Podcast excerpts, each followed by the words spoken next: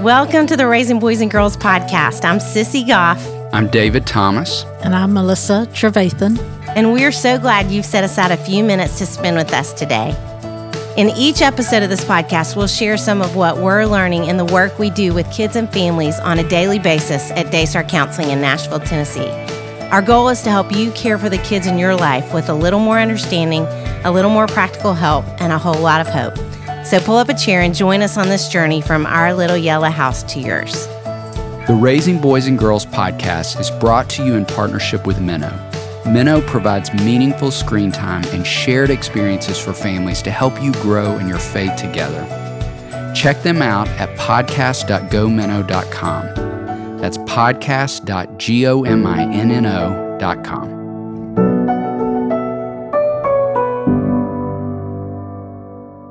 Hey, Sissy Goff. Hey, David Thomas. It's good to be back having a conversation with you. It is sitting in the little yellow house, although we actually sit in the little yellow house a lot. David, can you believe we have officially hit 1 million downloads? That's incredible.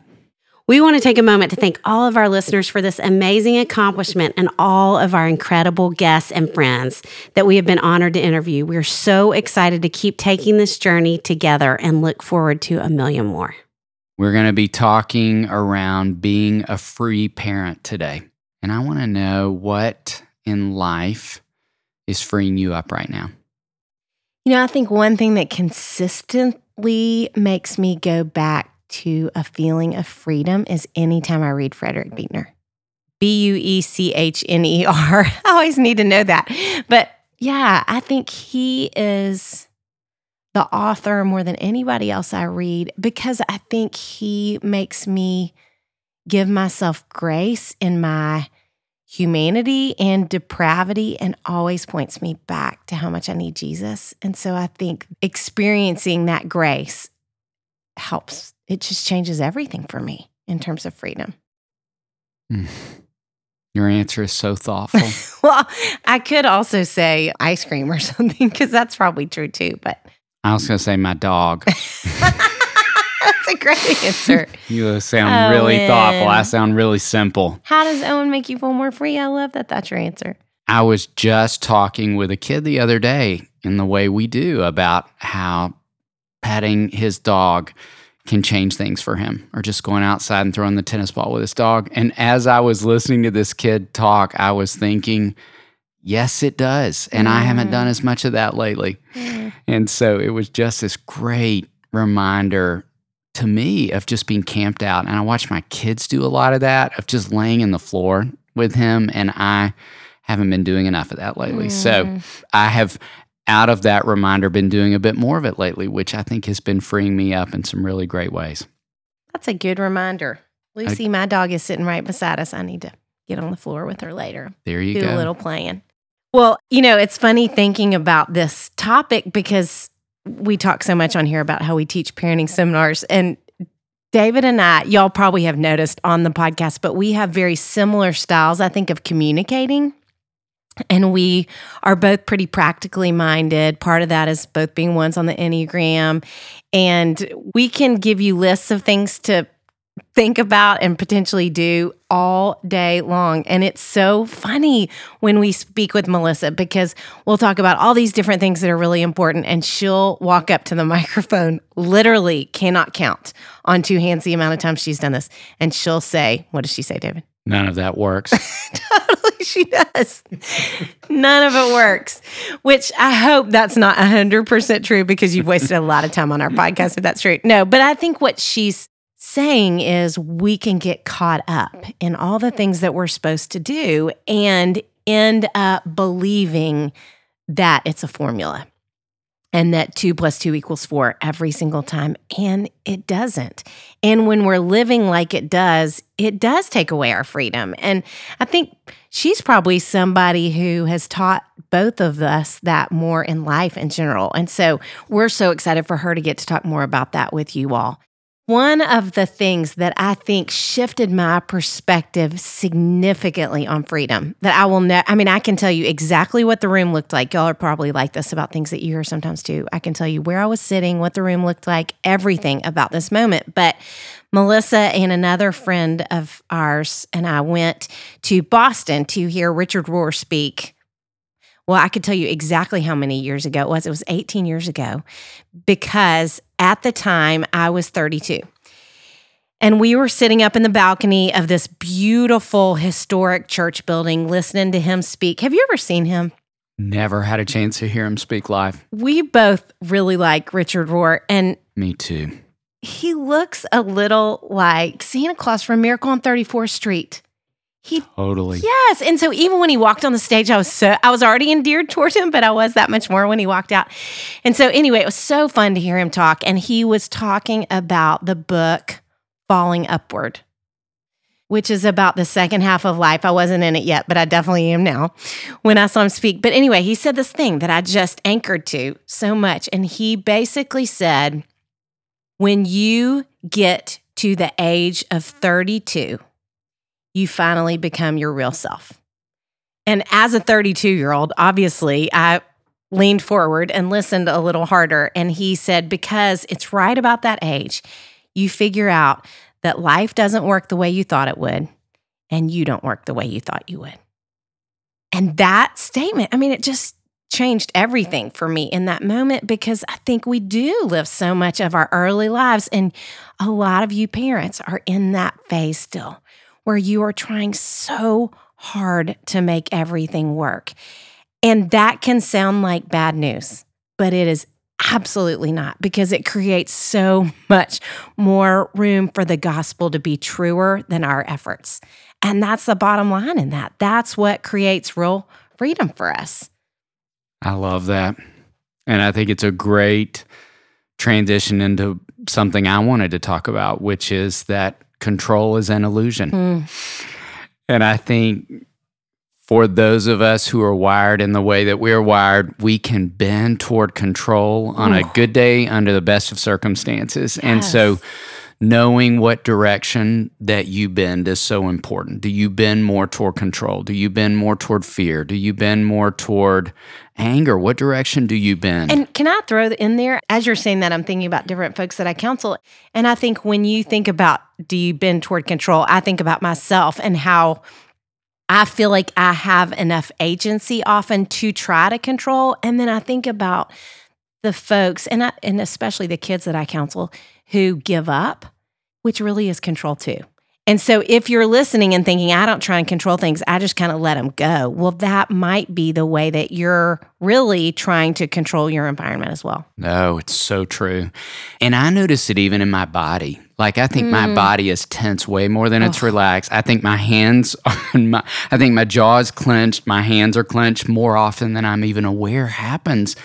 That's reflective of that internal desire for control that's there for me. And one of the greatest practices that I was introduced to actually is through my pastor every Sunday at our church at the end of the service when we move toward the benediction, he introduces the benediction by saying palms out. And we all stand as a mm. congregation with our hands open. And he reminds us that, you know, benediction is a blessing. And our our palms are open because we need this blessing. And our palms are open because that's what we bring to this blessing. Nothing. And I have been praying in that way in the mornings at my house too, just with my hands open. And there's been something about that posture for a person who bends toward control that's been so helpful for me. And it it mm-hmm. makes me think about a great quote that Melissa included in our book from Larry Crabb's book, The Pressure's Off. He said, The illusion of control brings requirement. Requirement creates pressure. Pressure leads to slavery,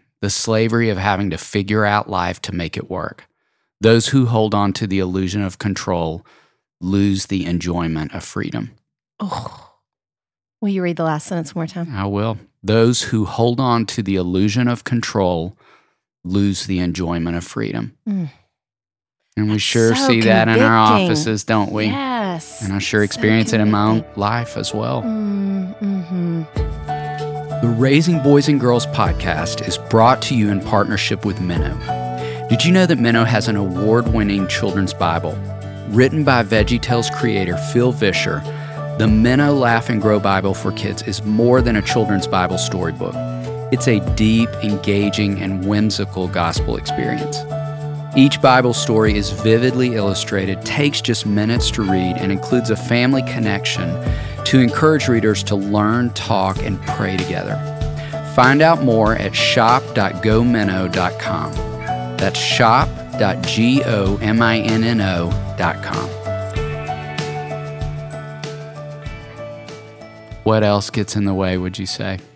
Well, I mean, I think control just obviously makes me think of anxiety because I think that feels like the biggest byproduct of when we're trying to control, we can't. That's the reality, you all. We can't. Anything that we're doing, like David said, we bring nothing. But when we're trying, we live more anxiously, which is, I mean, at least in my office, I think right now, 80 to 90% of conversations I'm having with kids is about anxiety and I'm having with parents are about anxiety. I mean, it just feels so rampant. Is that true for you too? Oh, yes. And will you talk about the statistics with kids and parents with anxiety? Yeah. So if we go back to when we wrote Are My Kids on Track, which was now probably what, five, six years ago, the statistics were one in eight kids were suffering from anxiety. Then a year and a half ago, I wrote a couple books on anxiety for parents and one for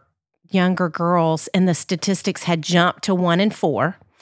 Now the statistics are one in three kids deal with anxiety, and girls are twice as likely. And the statistics too are if as a parent you have anxiety, your kids are seven times more likely. And so, really, almost every time I sit with a child who's suffering from some degree of anxiety, I'm sitting with a parent too, the same family. That parent has some degree of anxiety. And and let me go ahead and say, you all, I don't know if this is a spoiler alert or not.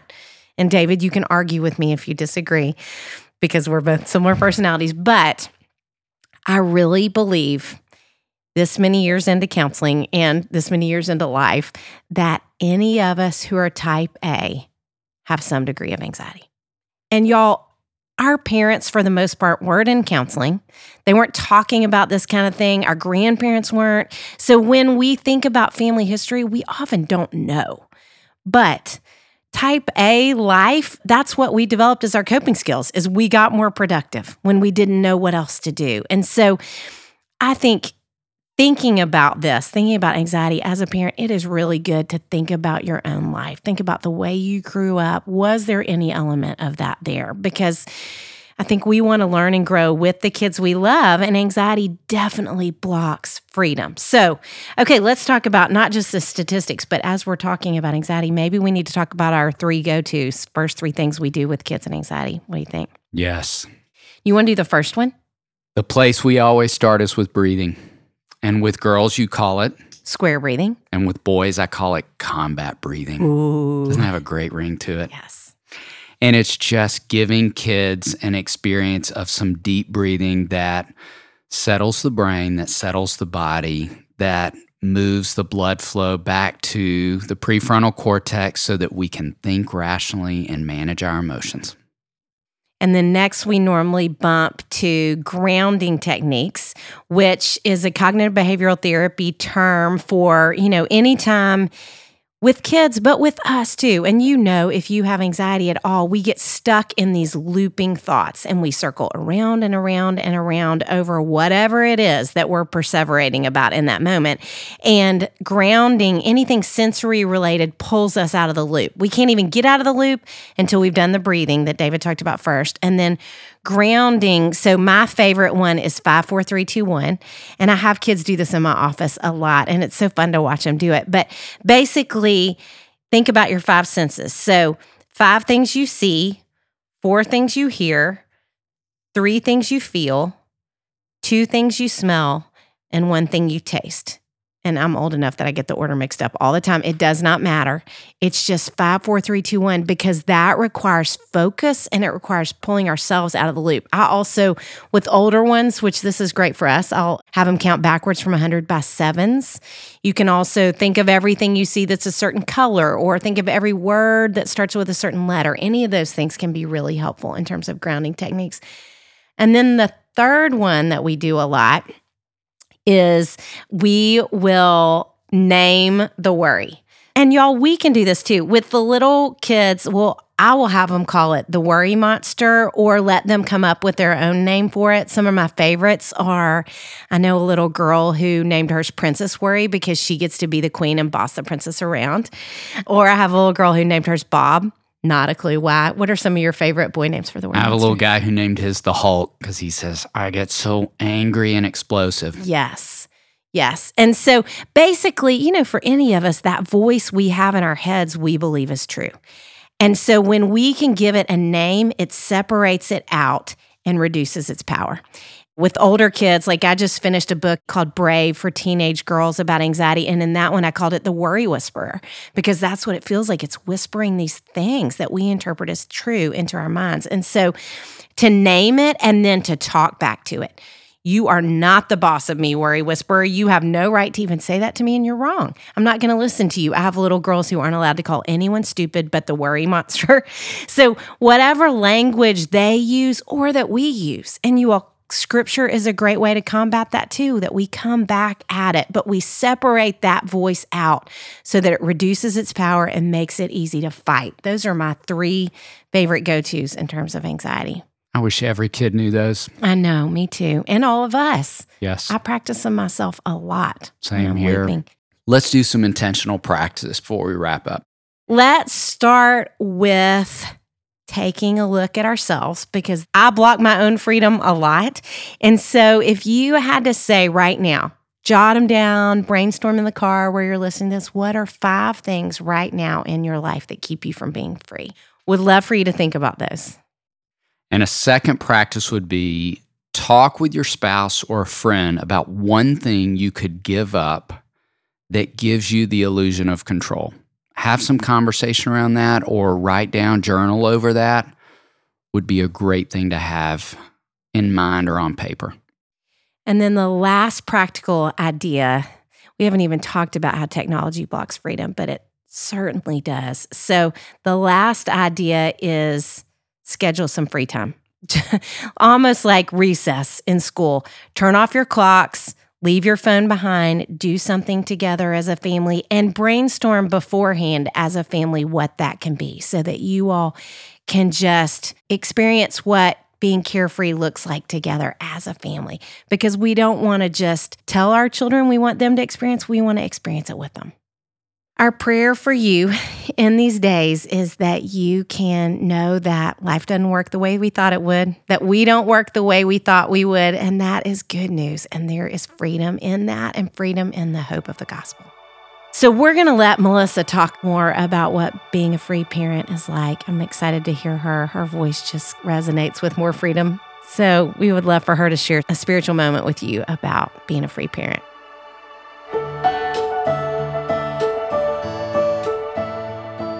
There's this 11, almost 12 year old girl. She has great personality, beautiful dark hair, deep brown eyes. Her name is Blueberry Pancake Trevathan. Blueberry Pancake has been diagnosed with anxiety, which explains why she can be bad. A lot of dog trainers, because Blueberry is a dog, a lot of dog trainers have been known to blame the parent, which would be me. They said that I needed to be the alpha dog, to be confident. But every time I tried to be confident, I sounded angry and uptight. He said, Relax, be gentle. So when I would say, Sit, Blueberry, he would tell me that I was not sounding like an alpha dog. So we worked and worked and worked, and we worked with the dog trainer on sit down, stay, come, off, no. And then one day the trainer said, Okay, I want you to tell her Free. I want you just to say, free, Blueberry. And I looked at him like, not sure what that means, but okay, I'll do it. After saying sit down, stay, come, off, no, all the other things that he had taught me, I looked at Blueberry and I said, free. And she just kind of turned her head in that quizzical look and stared at me, did not move. So I said again, Free! She turned her head the other way and just stared at me. And then the dog trainer came to both of us and said, Melissa, here's what I want you to do. I want you to take Blueberry Pancake to the lake. And I want you just to enjoy her. I want you just to be with her. Don't try to train her. Don't work on sit down, stay, come, off, no. Just enjoy her. Let her be free. That's what we did. And that's what we've been doing since. Every once in a while, we throw in a sit down, stay, and a come, and an off, and a no, and shake. But mostly, she's free. That's what I want to say to you all today is free. Free. Be free. And yet we're also saying connect, be consistent, be balanced, be encouraging, be merciful, hopeful, playful, confident, relaxed. It gets to be hard. Because at the same time as David and Sissy were talking about, that I will sometimes say all those things don't work. Well, they don't. They don't work in themselves. Are they good things? Yes. They're so good.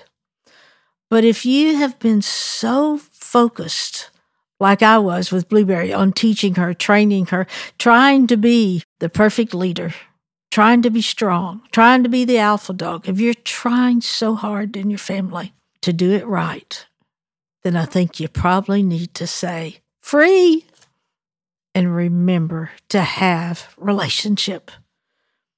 That is connection, relationship that will last.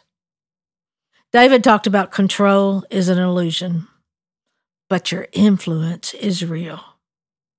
Larry Crabb said, Those who hold on to the illusion of control lose the enjoyment of freedom. Oh, enjoyment, freedom. How we long for that. And so often, where we go and where you may go as a parent is saying, I am going to do all I can to have a godly child. But what if you changed that? What if you changed it to free you and your child by saying, I'm going to do all I can to be a godly parent? For sometimes in your determination and trying to do what is effective, you start to feel such a pressure to make it work. You lose your enjoyment, you lose your freedom, as we talked about. Instead of trying to focus so much on having a godly child, maybe you think more about who you long to be as a godly parent by the grace of God. Galatians chapter 3 says, Let me put this question to you How did your new life even begin? Was it by working your heads off to please God? Or was it by responding to God's message to you? How did your new life begin? How did you begin as a parent? Was it by working your heads off to please God? You trying so hard? All of Galatians is about freedom. And he says, or was it by responding to God's message? Free is what we want to say to you as you respond to God's message, not try so hard to change your child or to make it work. Free is saying, Christ in me, the hope of glory. Raising Boys and Girls podcast is brought to you in partnership with Minno. Minno helps you make screen time meaningful for your family with shows kids love and values parents trust. Check them out at podcast.gominno.com. That's podcast.gominno.com. Our joy to bring the experience and insight we gain through our work beyond the walls of the Daystar House. Join us next time for more help and hope as you continue your journey of raising boys and girls.